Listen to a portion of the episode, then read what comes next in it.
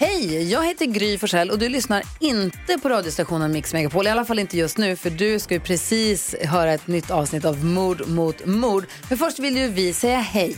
Hej, hej, det här är NyhetsJonas. Det här är Carolina Widerström. Och här är gullige dansken. Ja, och så Gry då, då. Det vi vill säga att när du har lyssnat klart på den här podden, då får du gärna lyssna på våran. Vi spelar in ett nytt avsnitt varje morgon av våra podd Kvartsamtal. Och hela radioprogrammet blir ju också en podd om man är väldigt morgontrött eller så. Just det, om man missar morgonen ja. Men mest av allt så får du gärna lyssna på programmet i direktsändning varje morgon på Mix Megapol. Live varje morgon från klockan sex och då har vi med oss massor med vänner också. Thomas Bodström, Babben Larsson, Johan Pettersson, Christian Luuk. Massor med coola människor som bara dyker upp och gör livet bättre. Ja, som jag, gullige dansken. Exakt så. Och så mycket bra musik och annat skoj såklart. Så vi hörs när du vaknar på Mix Megapol.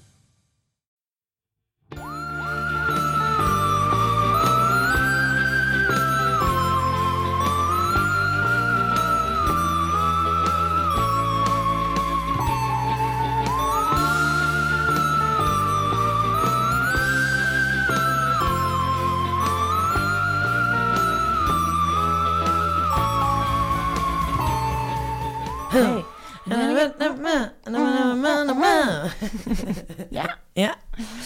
Eh, Jag har inte väl sjungit Queen någon annan gång. Men typ flera gånger. så jag har uppenbarligen visst en relation till Queen. Eh, du har ju sett Queen-filmen. Den var så bra.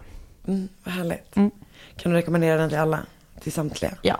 Så bra. Det här är Mord mot mord. En true crime podcast som görs av mig, Karin Andreak och Diana Sandell. Det stämmer. Hur är det med dig? Det är bra. Det är jättebra. Hur är det med dig? Det är bra. Ja. Jag har haft en väldigt intensiv helg. Jag vet, du var på kryssning. Det vilket är bisarrt. Jag får också alltid panik när, alltså, jag känner inte riktigt att jag kan säga att jag har varit på kryssning. Jag har ju åkt Finlandsfärja. Ja. Eller förstår du vad jag menar? Du har kryssat. Ex- Exakt. eh, men Marcus eh, giggade på så en comedy-kryssning. Mm. Eh, så jag eh, följde med eftersom det jag är hans sällskapsdam.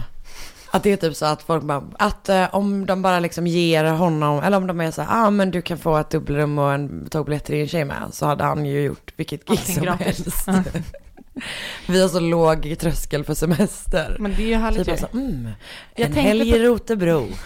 Jag tänkte på att det var så tur att det inte var er färja som har varit i sjönöd. Ursäkta? Ja, du har missat det. Ja. Eh, Det är en färja utanför Norges kust som har, alltså, är i total sjönöd för att det var ett motorhaveri. Okej. Och så är det liksom ganska hårda väder. Eh, ganska hårt väder. Så Ja. det är typ så här nio meters vågor. Som håller på att evakuera hela färjan. Och de har hållit på Hur länge har de hållit på? Ja men sen igår Aj, fy eftermiddag typ. Eller igår lunch eller jag vet inte. Så de har fått ut 300 personer av 1300. Nej, nej, nej, nej. Mm. Nej, alltså Det är det, så sjukt. Ja, men det är en av mina värsta. Ja. Och jag pratar också om det med folk eh, till alla stora glädje. Mm. Att eh, en av mina, du vet att det finns ett, fall, ett gäng sådana fall där någon har försvunnit från en kryssning. Ja, ja. Och att det är bland det läskigaste Det jag är vet. skitläskigt. Och jag har också eh, lyssnat på den här boken som heter Färjan. Men den är... Du bara, nej, nej, du tänker på tv-programmet Färjan. Håkan och... precis. och just, just, just. Ehm, nej men där är, ju, där är ju mer vampyrism. Om det är ett ord. Vad är det, vampyrer på en färja? Det är som Snakes on a plane. Typ. det låter Men hemskt. Jag- men det är ju skitläskigt och typ man, man minns ju typ när Estonia hände. Alltså jag är ju, Jag är mer rädd för Rädd? färjor än att flyga. ja jag med. Mm. Jag vet, men, jo, men det är för att... Det är, Det är att, långsam död på en färja. Exakt. Okej, så nu är det liksom tusen personer Mm. som är på en färja. Alltså jag menar det blir ju kaos om ett tåg är stilla i två timmar. Och det Då finns börjar ju- folk bunkra upp. Ja men exakt. Och det finns eh, massa bilder. Det finns massa bilder inifrån. När det är så här, det är alltså vatten inne ombord. Och du vet möblerna bara vroom, åker så här. Typ, eller delar av taket har rasat Nej, in. nej, nej, nej. Nej, nej tack. Skitläskigt. Ja, fy fan vad Mm. läskigt. Ja, men det, Så det var nej. tur att det inte var ni. Ja, nej det var inte vi, men också väldigt jobbigt för dem. Ja. Som det var. Mm. Eh, nej men det var, det var, det var fan skoj. Mhm. För vi har ju åkt Finlandsfärja en gång innan. När jag Ah, ja, jobbade ja, på just det, Nyhetsguiden så skrev jag en sån typ 24 timmar MS Cinderella. Mm. Det här var ju Silja Line. Mm. Vi var ju precis jag, Det, Silja Line tror jag är bättre än Viking Line. ja det kändes, då, det kändes så i alla fall. Mm. Eh, men samtidigt så är det ju, det är ju en väldigt speciell kultur typ. Att det bara är att man bara säger nu åker vi båt i en, ett dygn och super Mm. typ. För det var, ett, alltså det var, vi kom tillbaka klockan sex igår kväll, det var skitsent liksom. Mm. Eller Det är- skitsätt, men du fattar vad jag Jag menar. att Det det är finns liksom olika dag. sorters färger, eh, för det, det är också en färg som brukar komma vid 11. Ja men exakt, och det, Ja. det var nog lite mer en sån som vi brukade, vi åkte Mm. sist typ. Mm. Att man bara, man Som vaknade, mådde och gick åka. av. Sån, Mm. Exakt. Eh, Det men, hade jag fått lite ångest av att vara kvar en hel dag. Ja men Bo- det vi gjorde var, delvis så giggade Marcus igen sen på dagen. Ja. Man bara yay, kul. Men jag- och sen så låg vi i våran hytt Ja. och kollade på Better Things. Mm. Har du sett Better Things? Nej. Det fanns svinbra. Mm. Alltså verkligen, det finns på HBO. Jag har ju glömt bort lösenordet till min HBO, mitt HBO-konto. Och den är kopplad till min Nöjesguiden-mail. Och nu har då min, vår gamla kollega Pelle gud. återställt min, mitt, eh, han har alltså öppnat upp min Nöjesguiden-mail. För att du ska kunna fixa ditt Ja, HBO. men jag har bara inte gjort det, jag är så jävla slött. Jag måste, det ska jag göra idag. Bra, gör det. Ja. Det, finns, det finns bra serier där, det gör verkligen det. Ja, men en, en som jag börjat se Mm. Eh, är den Madeleine McCann eh, Just det, det dokumentären. har kommit så jävla mycket nytt på Netflix nu Ja. som jag inte hunnit kolla på. Ja, okej, berätta. Och jag kommer ihåg så tydligt när det hände. Alltså, jag följde det och jag är så fascinerad av det. För det är så jävla hemskt. Eh, men den är bra tycker jag, minus att de har så här töntiga reenactments. Ja. Du vet, det, som är utan ljud, men du vet när de filmar sen, när de går in på polis, du vet det är polisförhör. Ja. Men alltså, det, vad har hänt? Nej, och det får man ju panik av. Alltså jag får det panik fallet. Ja. att man inte vet. ja, ja, jag vet. Nej, och det, det är ju så konstigt, jag vet inte, allt är så konstigt bara. Allt är så jävla konstigt och det, vet du vad, jag tror att vi aldrig kommer få reda på det. Nej, jag tror inte heller det. Och det gör mig också rasande Ja. typ. För att jag tycker typ, alltså jag tänker att man kan jämföra det lite grann med John Benet. Mm. För det är ju samma sak att man har typ så här. Eh, lagt skulden på, eller typ föräldrarna har, folk tror att vissa tror att föräldrarna har gjort det, andra gör inte bla bla bla. Mm. Men där, det fallet känns för mig mycket tydligare. Det tycker jag också, för där kän, det, det håller jag Där verkligen tror ju med vi att vi har, lö- alltså, Vi har ju löst det. Ja. Men, och vi eh, tillsammans med alla andra personer i hela världen. Nej men jag håller med. Jag tycker också det känns tydligare, för det här är verkligen bara så här, Kommer du ihåg, men, jag kommer ihåg att vi någon gång när vi gjorde, typ, vi gjorde frågepodd i julas, Mm. var, så kanske vi fick en fråga om det. Om vilket så här mysterie, eller vi just det. fick en fråga som typ var det och sen tror jag vi gjorde om den till Mm. att vara det vi ville att den skulle vara. eh, och då tror jag att vi pratade just om det, att Madeleine McCann är ett av de fallen som Mm. man allra mest vill veta vad fan det var som hände. Vad hände? För att där, där kommer ju hela den grejen in att du vet att så här, vi jättegärna vill tro att vi vet hur en sörjande människa ser ut Mm. och beter sig. Men det går ju inte att sätta sig in Nej. i det. Nej. Eh, och ja, jag vet inte, det är så sjukt. Det är med de här hundarna som går in och markerar. Just det. Alltså den är väldigt, det är väldigt intressant. Och sen hela bara hur polisen hanterar hela Mm. fallet finns det ju asmycket i. Men det som gör att jag typ inte riktigt klarar av att se den är just för att så här, delvis tror jag inget typ jättenytt kommer fram, eller? Nej, Eh, och sen också, eller inte vad jag vet, inte Nej. än i alla fall. ehm, och det gör mig frustrerad. Mm. Att vi inte kommer veta. Nej. Vi har ju, vi har ju den utmaningen du och Ja. jag. Ehm, att vi inte är, att vi inte- riktigt klarar av olästa fall. Nej. Ja, det är så hemskt. Eller vet du vad, jag klarar av ett oläst fall när jag typ har en, när man har En stark övertygelse om vad som har hänt. Exakt, Mm. exakt. För då har man ju löst det för sig själv. Ja, precis. Tror man ändå är ganska säker. Exakt. Du vet vad, jag har en grej Mhm. som jag bara skulle vilja säga. Okej. Som är att jag tycker att folk som lyssnar på vår podd borde gå och se min kille Marcus Berggren och vår vän Henrik Nybloms föreställning Ja, som heter Loop. det borde de. Den var, jag, jag och Oskar var, ju- fick ju följa med dig och se den i julas. Exakt. Den är extremt rolig. De ska ut på turné nu. Så de, är, de kör typ Norrköping, Linköping, Kalmar, eh, Göteborg, Malmö. De är around. Så man kan typ gå in på Marcus kanske Instagram. Jag skulle precis säga det, var hittar man eh, biljetter? Ja men man kan nog, man kan nog gå in på Marcus Instagram och hitta länk där i hans bio. Och han heter Marcus Berggren Han heter, C. ja, understreck Marcus Just. Berggren med C. Mm. Eh, det, är en, eh, det är ju bland det konstigaste och roligaste man har sett. Ja. De spelar musik och beter sig. Det, det var verkligen roligt. Oscar eh, har ju varit lite fundersam på om han ska gå och se det igen. Men han vill inte förstöra. Han är orädd. Han är rädd att det inte kommer gå att toppa hans förra upplevelse. Ja, Det var bland det gulligaste. Det var gulligt Din kille är gullig, men Ja. det var bland det gulligaste han någonsin sagt. det var gulligt. Det var verkligen älskvärt. Så det tycker jag man kan göra. Det tycker jag också. Jag ville bara säga det. Mm. Mm. Du ska hit in, eh, vi, det, det är söndag idag. Ja. Och idag ska vi spela in två avsnitt. Mm. För att du har så himla mycket på ditt jobb fram, Mm. framöver. Så vi bunkrar upp Det är bra. för att säkra upp. Och så Mm. kommer din, din mormor hit på middag. Mm. Och du ska entertain. Alltså det känns jättejobbigt. Berätta för mig. Eh, jag, är, jag är ju väldigt nära min mormor, Ja. men hon är ju också, ehm, hon vet bäst alltid. Men det ska bli mysigt. Hon och mamma kommer hit, eh, så då ska vi bjuda på middag här. Vad ska du laga för mat? Det är Oskar som kommer laga mat. Ja. Jag har gjort efterrätt. Ehm, och jag, jag gör samma efterrätt som jag bjöd dig och Markus på. Ah, som Markus fortfarande pratar om. Deconstructed key lime pie. Det, det har jag gjort. ja, Och sen så eh, är Oskar matansvarig.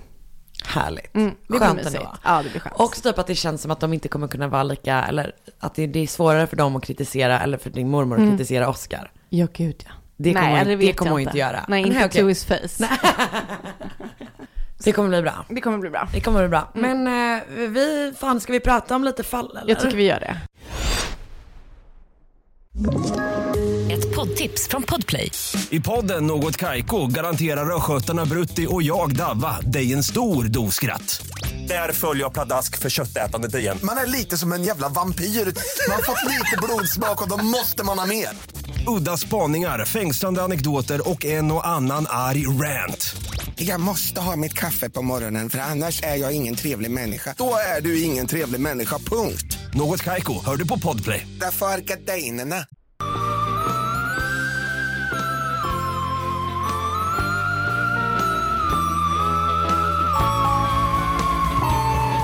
Jag tänkte ta en, rikt, en riktigt välkänt fall idag. Sp- Oj. vad kul. Gud, det är nu det kommer fram att du är någon slags robot. Eller? Så liksom vilken kortslutning. Du har ju bara velat att du är en person hela tiden. Ändå bra jobb. Tack. Um, Hilda Nilsson, Ja. Sveriges värsta kvinnliga seriemördare. Mm. Och eh, ja, men typ en av de mest välkända vi har. Mm. Peter Historia har ju gjort ett avsnitt om henne. Har du lyssnat på det? Nej. Nej, du hade inte, nej för det har jag Du redan frågade frågat. mig och då så tänkte jag att det kommer, då, då, det, det var ju avslöjande vad Det var det verkligen. göra. Men jag kände att- det ändå var bra Ja. eh, att avslöja det. Hon kallas ju då Änglamakerskan på Bruksgatan. Så att det här är supersorgligt. Och det rör sig om eh, alltså mord på barn, Mm. kan jag säga redan från början. Och också att Peter Historia-avsnittet om det här fallet är alltså otroligt. Ja, jag kan tänka Det är jättebra. Jag grät i kollektivtrafiken. det. Är alltid lika stolt stund när man gör det. Verkligen. Att jag bara för jag fällde en sån, alltså jag vill ju tänka att du vet det var en sån The Hills-tår. Ja. Som Lauren Conrad. En vacker. Men jag tror att det var Jag har ju alltså fulgråtit och hulkat i kollektivtrafiken. anledning. Eh, Det var när jag var så stressad på jobbet nu. Jag vet inte om det var någonting som hade hänt. Jag Ja. fulgrät på tunnelbanan när jag pratade med min mamma. I rusningstrafik också. Klockan halv sex typ. Det var hemskt. Förlåt, stole your thunder. Nej, verkligen inte. Jag Continue. vill alltid höra om när du ful. Alltså det är något jävligt härligt med ful. Det var länge sedan jag gjorde det nu. Jag måste fan. En annan grej som är härlig, instickare. Jag var ju hos min mamma förra helgen. Och då var vi ute och gick det, i skogen. Ehm, och då gjorde mamma Ronja-skriket. Alltså, du vet, jag skämdes fastän vi var i skogen. Hon bara, mamma. ah! Och så, så bara, Birk! Och sen hon bara, tänk om någon skulle svara Ronja. Jag bara, men alltså, Fast det lät ju härligt. det var Du härligt. borde joinat henne. Du hade behövt skrika lite. Men det där är helt sjukt, det är på samma sätt som det där med att du inte vill dansa bredvid cykeln. Där kom min noja in, att även fast vi var Ah. i skogen så jag bara, tänk om någon ser att jag bara, ah! Så jag vågade inte. Det lät som att du var på väg att göra intro till, till Lejonkungen. alla, alla djuren kommer gående och du visar upp din mamma. Men Molly var med, jag tog henne. Okej, förlåt. Det blir nästa gång. Okej, nu kör vi. Eh, Hilda Nilsson föds 1876 någonstans ute på landet i Skåne. Och hon växer upp i, alltså det verkar ha varit en ganska vanlig familj. Inte så att det var typ superfett eller sådär, men det verkar inte ha varit totalt kaos heller. Hilda börjar jobba i tonåren i någon slags butik, om jag fattat det rätt. Som 17-åring så flyttar hon till Helsingborg. Och eh, hon blir gravid. Och barnets pappa var hennes eh, chefsson. Eh, men det hjälper liksom inte när det kommer fram att hon är gravid. Utan det, alltså hon får så här toksparken. För att det anses liksom superskamligt att ha en så. Out of En tonårs, vad heter det, sköka. Jag arbetande hos sig. Alltså det är verkligen, hon bara, men det är ju din son. Hon, han bara, ja ja, men det är ju min son. Eh, han är ju inte kvinna. Och även min son. Så att hon får sparken. Och jag tror inte att hennes egen familj heller går in och stöttar upp henne sådär. Utan hon verkar ha varit superensam i det liksom. För snubben drar ju förstås. Eh, och det blir ju liksom ännu sorgligare av att så, hennes son som hon föder dör när hon, han bara är några dagar gammal typ. Och i Historia då så pratar de supermycket om typ hur samhället såg ut, alltså hur, för, hur Sverige var på den tiden, alltså typ så sent 1800-tal, början 1900-tal, påverkar, jätte, eller liksom påverkar den här historien super, super mycket. Så att om jag tänkte att jag bara dra lite så kort version av det. Det var asintressant verkligen och typ saker som man bara, "Ah, men just det, det är klart att det hänger ihop med det. Mm, det, det, spännande. Så att eh, som sagt, lyssna på det avsnittet. Men nu kommer en liten, eh, liten version av det. Så preventivmedel och även information om preventivmedel är förbjudet. Ehm, Fanns det ens? men, jo, men jag tror att typ kondomer har funnits i liksom, alltså ur Men typ i så skinn. Det är så jävla äckligt. Ah. Ja. Eh, exakt, när man bara, man trodde inte att kondomer kunde bli äckligare. men Man bara, för "No, they used to be in kodisbäll- skinn. Kodisbällan är ju typ på 40-talet och då är den väl i plast. Källa kodisbällan. Ehm, ja men jag tror att det har funnits massa olika sådana. Det, jag tänker det borde kunna finnas någon sån pessar liknande Ja, det sak har säkert funnits också länge. Ehm, hur som helst. Men man får inte prata om det. Och det, jag tror att det är typ att man, eller så här, det, anledningen till det är för att jag får inte riktigt ihop det här, men du vet jag tror att det är, man ska gå på avhållsamhet. Det är det som är grejen. En, alltid en kanonidé. Och det är framförallt då för att man vill inte att arbetarklassen ska få många barn. Eh, eftersom man då tror att barn, liksom, alltså att man anser att arbetarklassen har dåliga gener. Och man vill inte Aha. föra dem vidare liksom. Klassiskt. Så, så eh, samtidigt som att alla de här, att man typ shamear ogifta kvinnor som blir gravida ehm, och man inte vill att arbetarklassen ska få barn och eh, preventivmedel är förbjudet så är det också förstås förbjudet med abort. Mm. Vilket ju, ja. Och det leder ju då både till oönskade barn eller du vet barn med föräldrar som inte kunde ta hand om dem eh, på grund av sin livssituation eller whatever. Och eh, eftersom välfärdsstaten inte finns så är det ingen som, det finns ju ingen som plockar upp det liksom. Så att, eh, och samtidigt så leder det ju också till osäkra aborter. Vilket är så här, det här är vad som händer när vi förbjuder abort. Absolut. Kvinnor kommer utsätta sig själva för livsfara Alltså, istället. Eh, det är liksom inte folk, vi måste inse att folk inte kommer sluta knulla. Det spelar ingen roll om ni förbjuder preventivmedel eller om ni förbjuder abort. Det kommer, folk kommer ligga ändå, folk kommer bli gravida. Ja, Mm. så. Hör ni det, katolska kyrkan? Verkligen. Påven, Ni som påven lyssnar, lyssnar. Påven har en- person i, i Vatikanen som sitter och översätter. Och som läser våra röster. Ja, tänk det sitter en så äh, en präst och härmar. Kul ju. Ja, verkligen. Jag tänker, jag vill hellre att det är någon som, bites the dust. Jag vill att de gärna ska ha en sån här påvelik mössa på sig. Det har de, de har en fast är den inga, lite kortare. Exakt. Okej, men så samtidigt så hela den grejen ligger kvar från bla bla så här. Eh, och samtidigt som Sverige då håller på att förändras runt, eh, men runt sekelskiftet. Och det pågår ju då typ en gigantisk folkvandring. Delvis flyttar ju asmånga till USA. Men också att folk börjar flytta från landet till städer. Så innan har det typ bara funnits, så här, Stockholm, Malmö, Göteborg har varit liksom ändå stadliknande. Men nu börjar typ alla de andra växa Växjö. också. Växjö är ett, ex- ett exempel, Örebro ett annat. Gud, hitta på. Ehm, och det som händer då är att när man inte typ bor i en liten stad, vet du vad, jag måste bara, ett, instick nu, är att jag fortfarande känner mig som att jag är på en färja. Alltså jag vet inte om jag har sån vertigo, Det kanske du har. eller om jag bara, du vet att jag liksom känner mig Ändå ett dygn senare nästan. Ja. Jag är ju väldigt jag-svag så att jag är, anpassar ju mig snabbt. Och nu, jag bara, nu har jag anpassat mig till ett liv på en färja. Du kanske ska bli skeppare. Byt karriär. Jag är ju rädd för att vara på en båt har vi ju sagt. Möten och rädslor det är det enda sättet att komma över dem. Okej, så i städerna så luckras liksom den här sexualmoralismen som har typ ägt, ägt allas liv på landsbygden när det varit så bara, där man har kunnat ha svinbra koll på varandra. Det försvinner ju lite grann i städerna. Vilket gör att folk börjar så här dejta och typ ligga och de typ till och med bor tillsammans utan, Utan att vara gifta. gifta. Vilket eh, tydligen kallas för ett Stockholmsäktenskap. Aha. Jag vet inte om det kallas för det nu eller då. Men oavsett. Ja. Det är det vi alla lever i. Ja. Jag tror också att det är olagligt med sex eh, utan, alltså att det är olagligt med sex utanför äktenskapet. Säkert. Det känns ju rimligt, eller vad säga. Det tycker jag ju förstås inte. Men jag tror det. Så att man har typ det här gamla som ligger kvar och präglar samhället svinmycket och samtidigt så börjar det hända saker. En vidrig tid att leva, verkligen. helt enkelt. Eller säkert härlig på ett sätt. Men att man svår. Bara, eh, exakt, svår. Så att Eh, det blev ett, ett och annat barn blev till. Ett och annat oönskat barn blev till. Eh, och ofta var det ju liksom, folk var superfattiga och bla bla bla.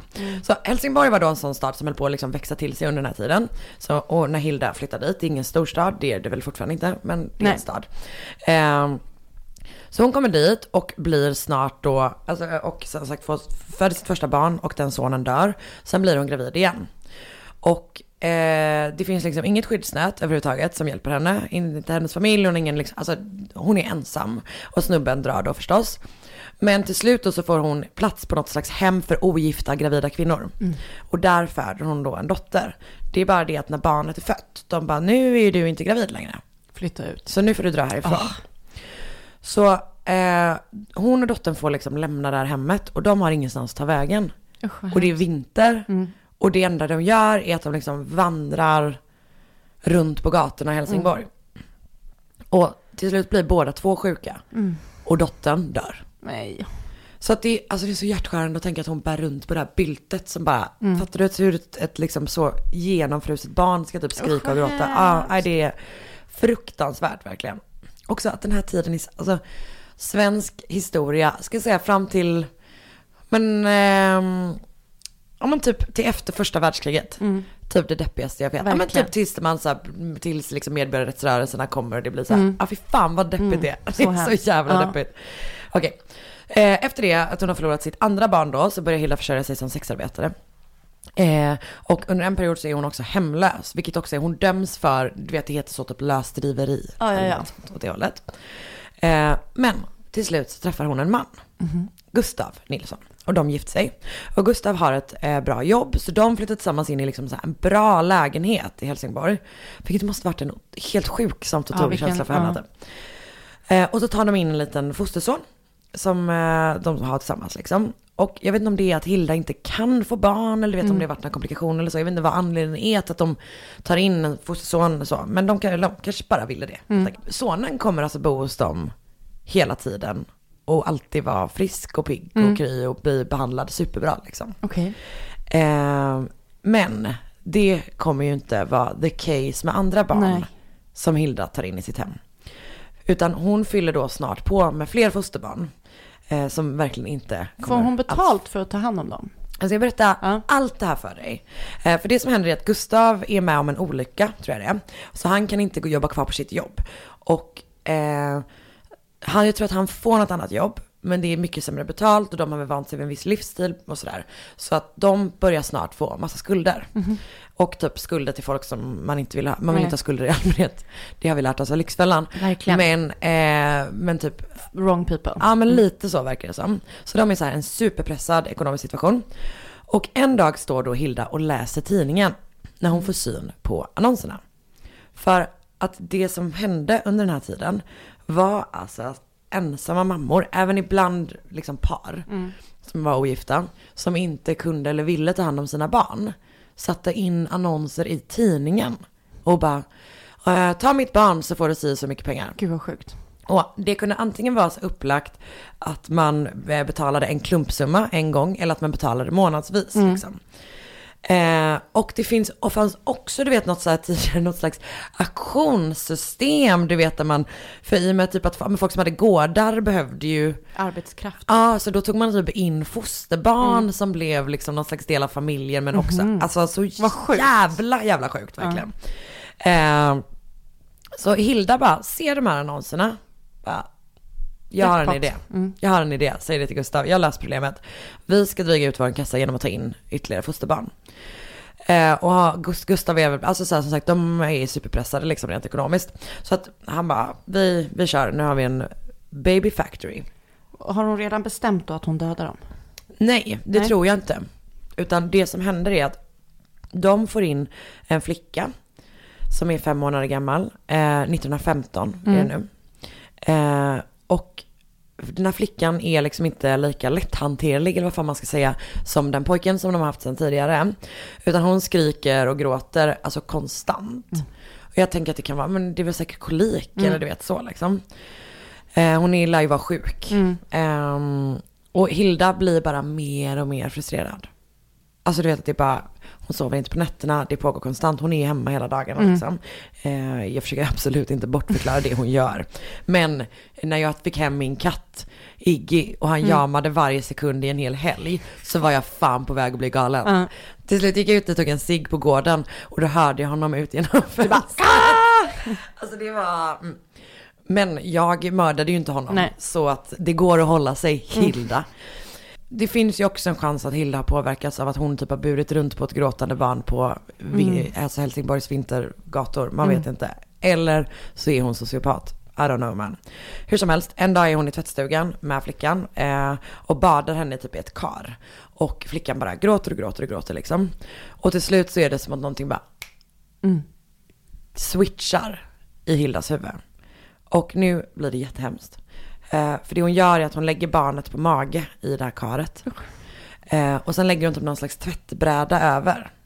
Och sen går hon därifrån och kommer liksom inte, Usch vad alltså hemskt. låter det gå tid. Ja nej, det är så jävla hemskt att det verkligen är så här en bebis. Ehm, eh, när hon kommer tillbaka efter ett tag och typ ser att det inte kommer några luftbubblor och så att det är stilla i karet liksom. Så tar hon upp eh, kroppen och sen lägger hon den i en ugn där man eldar för att typ, jag tror att man värmer upp vattnet med det.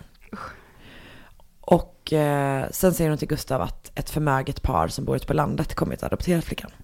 Alltså han vet inte om det. Nej. Och det här blir då början på vad som kommer bli en av Sveriges värsta och mest kända seriebrott typ. För Hilda åker fast eh, ungefär två år senare. Då kommer hon alltså ha mördat minst sju barn till. Ja, det är helt stört. Kanske, kanske fler, men man, man tror att det är, är åtta liksom. Grejen är att det är jävligt svårt att veta mm, hur många, alltså man har inte så bra koll på hur många barn som har fötts. Eftersom det här är någon slags privat adoption finns det inga register. Alltså det är liksom Nej. inte, många av de föräldrarna som lämnar sina barn dit eh, tas inte på allvar. Eftersom Nej. de är typ arbetarklass och fattiga och som sagt har fått barn utanför äktenskapet. De är så dåliga människor liksom.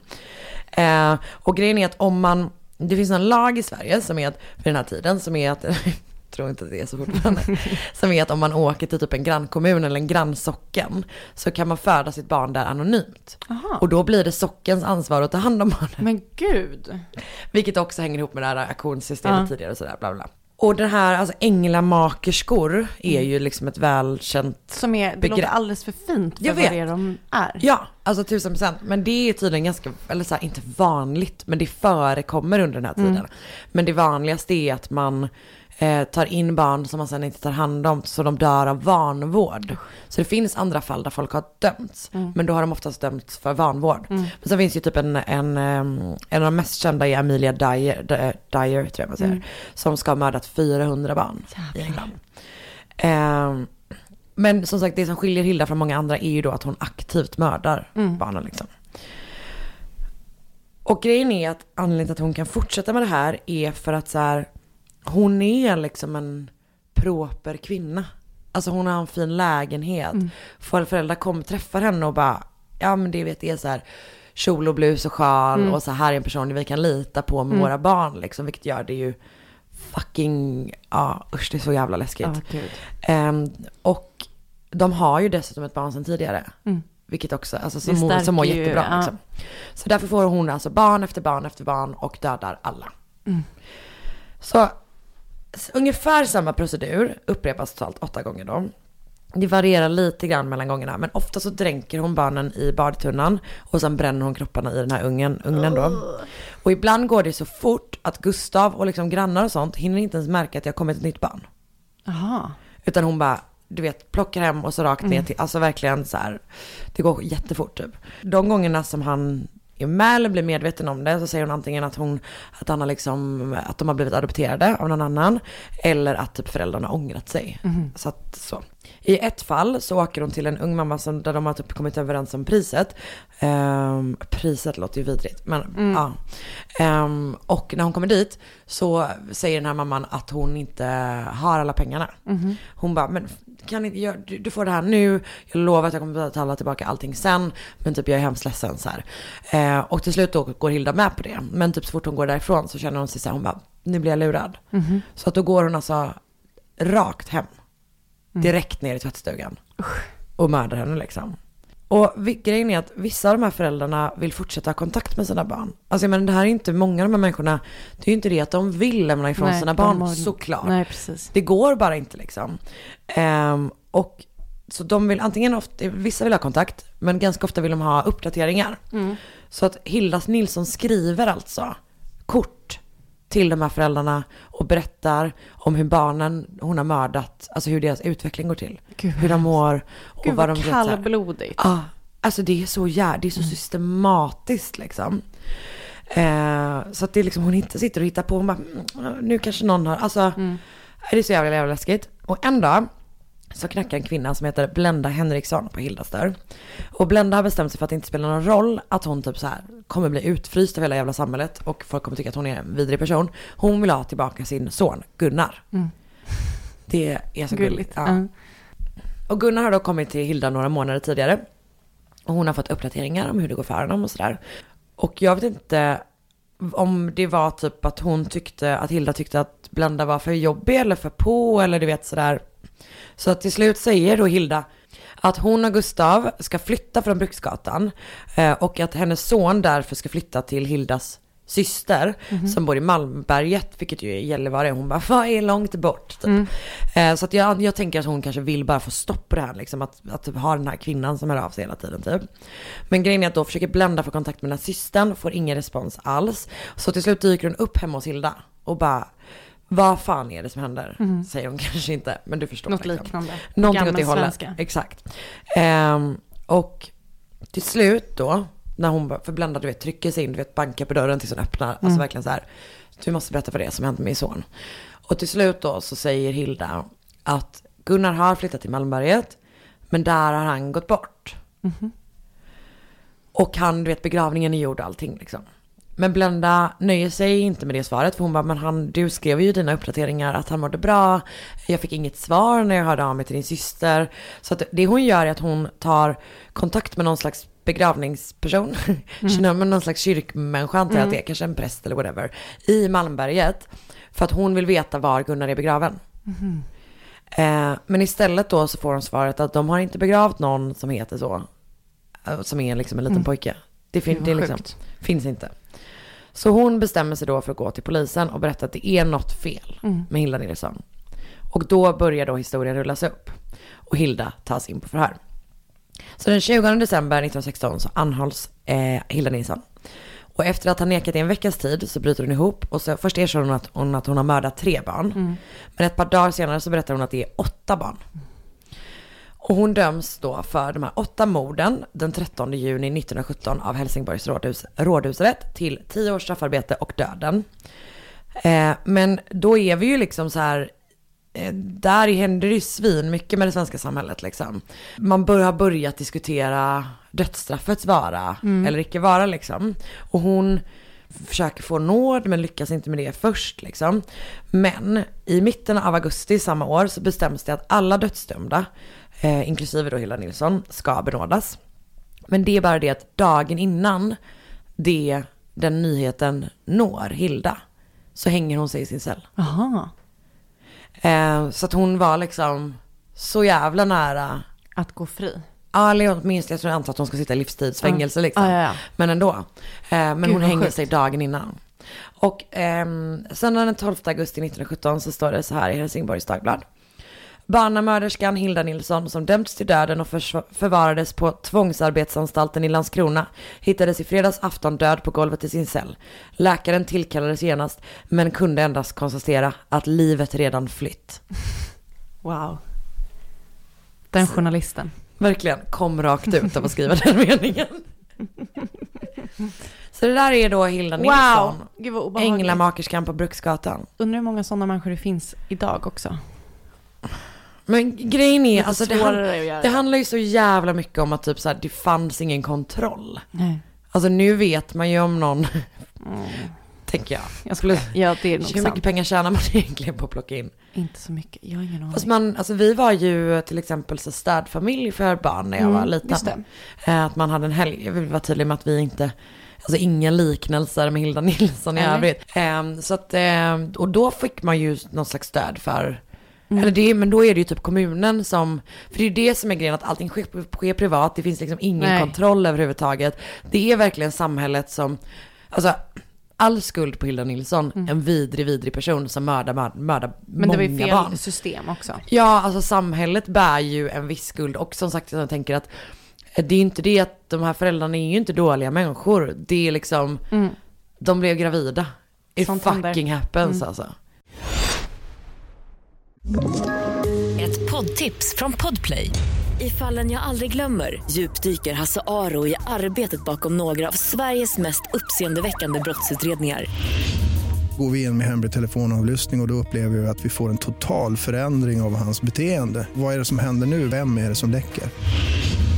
Och så säger han att jag är kriminell, jag har varit kriminell i hela mitt liv men att mörda ett barn, där går min gräns.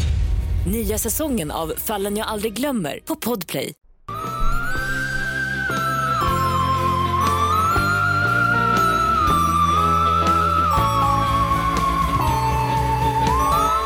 Popcorn så här. sjukt. Ah, jag var svinare. Du var ganska bra. Det var bra tycker jag. Tack, jag hade För takten att vara en lekman. Mm. Jag är inte proffs än, nej. Nej. Gud, tänk när jag ska turnera runt i folkparker. kan du vara min manager idag? Jättegärna. Mm, bra, jag tror att du hade varit en så bra manager. Tack. Du hade, vet du vad du hade varit? Nej. Du hade varit en sån person som ibland skällde ut någon framför en för att man skulle veta att du brydde dig. 100%. Och jag hade blivit så obekväm och varit tvungen att sen... Du bara förlåt, det var bara, det var Ah, Anna. Ja, verkligen. Jag, jag gillar ju att skälla ut folk när jag har feeling. Ja, men du är ju så, du är ju så bra på att vara superkorrekt. Men dräpande. Tack. På ett härligt sätt. Som inspirerar mig väldigt mycket. Tack. Mm.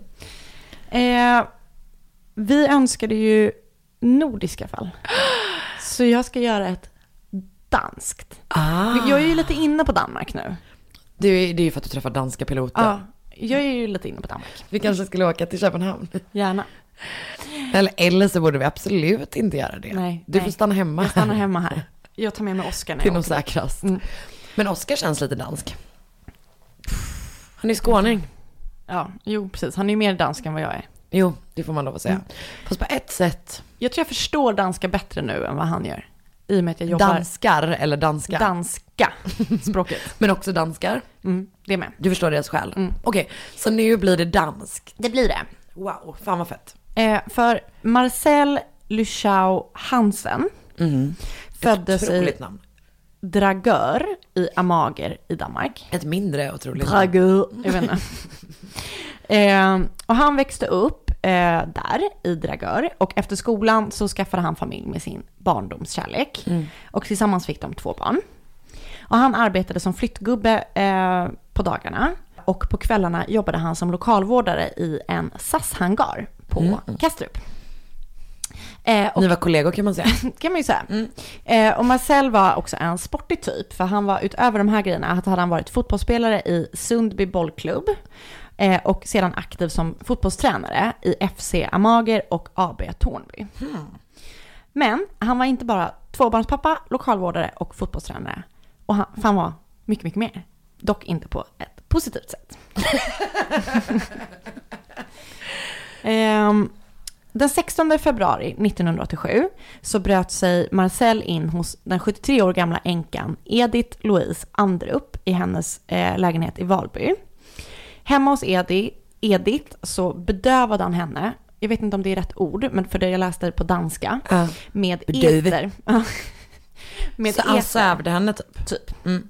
Drogade henne. Ja, innan han eh, ströp henne med sina bara händer. Nej. Och när han hade mördat Edith så stal han smycken och de pengarna som hon hade i lägenheten. Och innan han gick eh, från lägenheten så öppnade han alla gras, eh, gaskranar på spisen öppna och lämnade ett ljus tänt i lägenheten i ett försök om att spränga, Spränga. lägenheten. Det gick dock inte, men eh, ja, jag vet inte. Det, hände, det sprängdes inte. Nej, skönt. Marcel hade kommit i kontakt med Edith ungefär en månad tidigare. När han hade hjälpt henne att flytta. Eller liksom han hade hjälpt henne möblera om eller någonting. I, i sin roll då som Ah, ah. flyttman. Just det. strax efter att hon hade dött och det här hade uppdagats, att hon hade hittats alltså, Mm, mm. så eh, de blev intresserade av Marcel redan då, av någon anledning. Så han förhördes flera gånger, eh, men jag tror att han hade alibi, för det togs aldrig vidare. Okej. Det kanske var typ lite så att de ändå typ kollade på alla som Säkert. hade haft kontakt med henne typ. Säkert. Eh, så tre år senare, den 29 augusti 1990, så cyklade den 40 år gamla läraren Lene Burkhardt Rasmussen Mm. hemifrån sin lägenhet i Köpenhamn. För hon, lämna, hon lämnade lägenheten med en kikare för hon skulle åka och titta på fåglar i Västamager. Eh, men när hon inte kom hem på kvällen så blev hennes man orolig och ringde till polisen. Så dagen efter så drog polisen igång eh, sökningen efter henne. Och de letade sen med poliser och med hundar och med helikoptrar. Liksom, runt där de visste att hon hade varit och kollat på fåglar. Men det dröjde eh, några dagar fram till den 3 september innan man hittade hennes cykel. Och den stod liksom parkerad typ mot ett träd i något som heter Fasankoven som jag tror är en park av Mm. slag. Och dagen efter, alltså den 4 september, hittade man då också Lene. Och hon hade blivit våldtagen och sen eh, strypt med något slags band runt hennes hals. Nej, fan. Eh, och det här var ju då Marcel som hade gjort det också. Och när han hade dödat henne så snodde han hennes ring och hennes klocka. Och troligtvis som en trofé liksom. Ja. Mer än att det var värt pengar. Ja. De hade hittat sperma på brottsplatsen. Ehm, men polisen liksom, de, de, de var så då stampade i utredningen i det här Ja. fallet. För de hittade ingen, Det var ingen match liksom. ingen match på Nej. sperman. Så ingenting hände, det blev olöst fall. Så fem år senare igen, den 1900, nej, den 19 oktober 1995, så bröt sig Marcel in i en villa på Ingolfs allé i Amager. I huset så var det tre tjejer, en som var 14, en som var 15 och en som var 23 år gammal. Och inne i huset så våldtog han dem. Ehm, och efter han hade våldtagit dem så stal han smycken och silver eh, för ett värde av 65 000 kronor. Han snodde också två bankkort som han sen tog ut 2 000 spänn på. Men var han maskerad? Vet inte. De här dör ju inte de här tjejerna. Nej, exakt. Men jag antar att han Han är måste det. Men det. liksom, jag vet, jag, det. Det framgår inte. Men, Men gud, det ja. hände ingenting med det här heller. Utan tio år senare igen Men gud! Så sjukt. Den 3 maj 2005 bröt han sig in på som någonting som jag tolkar som att det är typ en studentkorridor. I en sovsal där. Eh, och väl inne i den korridoren, eller den sovsalen, så våldtog han en 24 år gammal under knivhot i två timmar. nej. Samtidigt som hon hade ett örngott över huvudet. Så det kanske var så han gjorde i och för sig på de här tidigare tjejerna också. Åh fy fan alltså. Så jävla läskigt. Och under de här två timmarna som han våldtog henne tog han sig också en paus för att gå ut och dricka mjölk i kylskåpet. Åh vad äckligt. Direkt ur paketet. Eh, för Det var ju det verkliga brottet. Verkligen, jag hatar ju det. Um, men, åh gud. Men vidrigt. För då hittar ju polisen även här DNA-spår på mjölkpaketet och även ett typ ett handavtryck på en dörrkarm Ah. på bro- brottsplatsen. Men han blir inte, det händer ingenting med det här heller, utan det blir också olöst liksom. Men så, och två år senare igen, den 22 juli 2007, blev en 47-årig kvinna överfallen i en park vid Van- Vanede kyrkan i närheten av Gentofte. Eh, och då tog Marcel av sitt skärp och satte det runt hennes hals innan han tvingade henne att utföra oralsex på honom. Eh, och Marcel anklagades för den här våldtäkten. Men det fanns inget DNA-bevis, så det var liksom ord mot ord. Och då friades han för den här våldtäkten. Så jävla irriterande. Eh, och sen den 25 september 2010, tre år senare igen, så överfölls en 17-årig tjej. Och hon blev våldtagen och hotad med kniv för att utföra oralsex på Marcel i en koloniträdgård i Amager. Eh, när Marcel lämnade brottsplatsen så tappade han en kondom som han hade använt eh, några meter från brottsplatsen. Så även där kunde ju då polisen liksom hitta. DNA. Ja. Och eh, då kopplade man ihop då så här att det här DNA är det som de hade hittat på mjölkpaketet och som det som de har hittat på Lene, Åh jävlar. Lenes kropp. Så då liksom så här, okej, det här är då under typ tio år, mer än tio år så är det liksom sperma eller DNA från olika platser. Så Ja, det var då- 1990 va? Som Lene dog, Ja. ja. jag tror det. Så det är ju fan... Ja exakt. Ja det är 20 år. Jävlar vad sjukt. Ja, så jävla läskigt. Ehm, så då gick polisen ut i media och sa att så här, vi har en, en serieförövare som har varit aktiv i 20 år. Och det var så här diskussion inom danska polisen. Att så här, ska vi gå ut med det här? Och då var det typ en, han som var utredd i fallet bara, vi måste göra det. Liksom, vi måste gå ut. Bra. Så de har sagt att han har varit aktiv i 20 år och han är på fri fot och vi letar såklart efter honom. Och då fick polisen in så här supermycket tips. Bara, kan det vara han? Kan det vara han? Ehm, och de tips som de fick in eh, som verkade intressanta följdes upp och liksom polisen gick ut och gjorde DNA-tipsning. Ja, toppsning. Toppsning. Tack. och den 701 anmälningen som kom in och testades var Marcel. Vet Eh, man vem det var som anmälde honom? Nej, jag vet inte. Spännande. Så Marcel greps den 12 november 2010 i hans hem för mordet på Lene och för, de här, för två våldtäkter. De Ah. hade hittat DNA.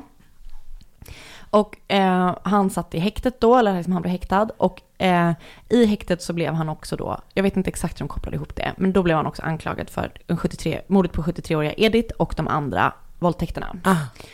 Och han nekade allt såklart, eh, men de hade ju DNA-bevis från tre brottsplatser och de hittade även de smyckena som Lena hade blivit av med eh, hemma hos Marcels son.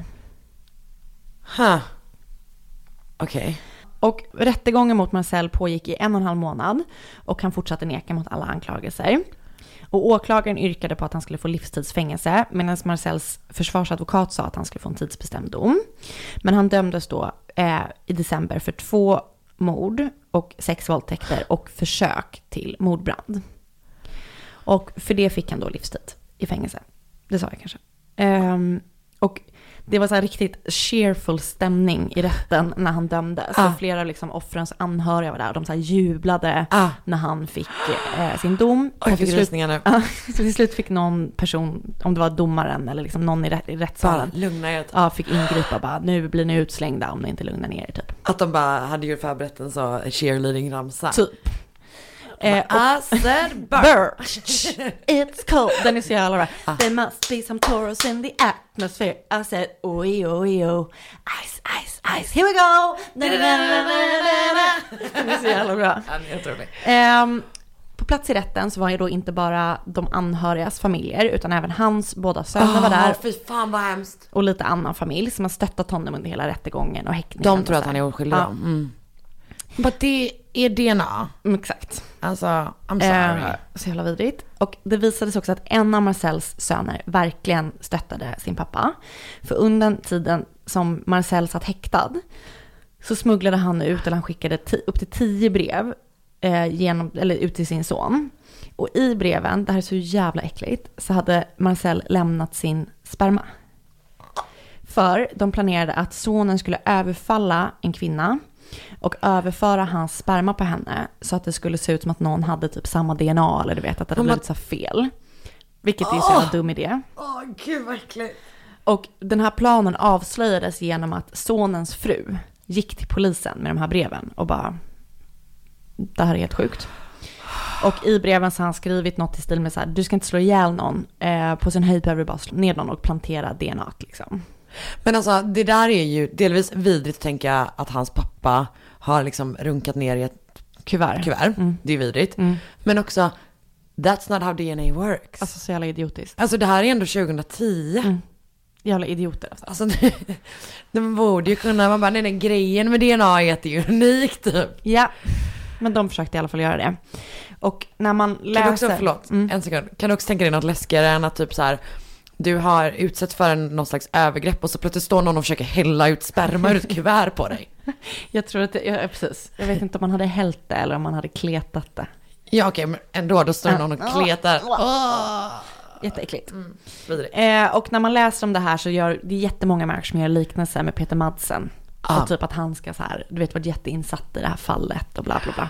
Men jag, med min expertis, tycker bara att de båda två verkar vara såna riktiga fullblodspsykopater. Alltså den är, det, men det som känns intressant med det här fallet är ju att uppenbarligen det första eh, brottet känns ju som ett inbrott. Mm. Alltså som det första mordet Mm. känns som att det är så här, är kanske, eh, men att han typ var där i den lägenheten, såg att hon hade mycket grejer och bara ja, jag kommer Mm. göra det här. Och sen så känns det ju som att han uppenbarligen gillade maktkänslan. Men det Verkligen. som är märkligt med det är ju att han inte eskalerar, alltså rent Brottsmässigt. Nej, Nej. att det inte liksom är så han, han begår de här morden och Mm. sen så gör, går han tillbaka till att inte, Jag eller? tänker typ att han, eh, med Lene då, Ja. så tänker jag att han kanske inte hade planerat att mörda henne, Nej. utan bara våldta henne och sen så liksom, det var det något som hände. Ja. För att han mördade ju inga andra efter det. Nej, Han bara exakt. våldtäkt. Vidrigt. Jävlar! Och, men också, det, för det var exakt det här, det var precis så här jag kände när vi pratade om det här. Att det är så här, det är helt sjukt att vi inte, att man inte kan det här fallet. Det är Danmark. Det är så nutida. Det är nutida, det har pågått i 20 år, det runkas i kuvert. Alltså så här, det finns så mycket. Men det här verkar vara ganska känt, bara att du och jag missat det. För jag får tips från flera håll. Ja, ja men fan vad nice. Så tack Fortsätt skicka eh, nordiska tips till oss. Gärna. Också, mitt problem är ju att eh, alla norska jag får tips om är typ olösta. Mm. Så jag är lite orolig för vad norska polisen håller på med. Verkligen. Eh, vi är ju mer Man för, lö- vi är mer för lösta fall. Mm. Men jag ska också göra en inventering av mina DMs tänkte jag och kolla. Bra. För att jag har sett att jag har kommit och Mm. jag är fan Tack för det allihopa. Tack snälla för Och den här tack veckan. för att ni lyssnar. Tack för att ni lyssnar. Ni är underbara. Vi tycker så mycket om er. Eh, gå med i vår Facebookgrupp, Mord mot mord podcast. Eh, följ dig på Instagram. Det heter att Anna. Jag heter att Karin Londre. Det är där man önskar fall. Precis. Eh, och sen så hörs vi vi. nästa vecka. Ett poddtips från Podplay. I fallen jag aldrig glömmer djupdyker Hasse Aro i arbetet bakom några av Sveriges mest uppseendeväckande brottsutredningar. Går vi in med hemlig telefonavlyssning och, och då upplever vi att vi får en total förändring av hans beteende. Vad är det som händer nu? Vem är det som läcker? Och så säger han att jag är kriminell, jag har varit kriminell i hela mitt liv men att mörda ett barn, där går min gräns. Nya säsongen av Fallen jag aldrig glömmer på Podplay.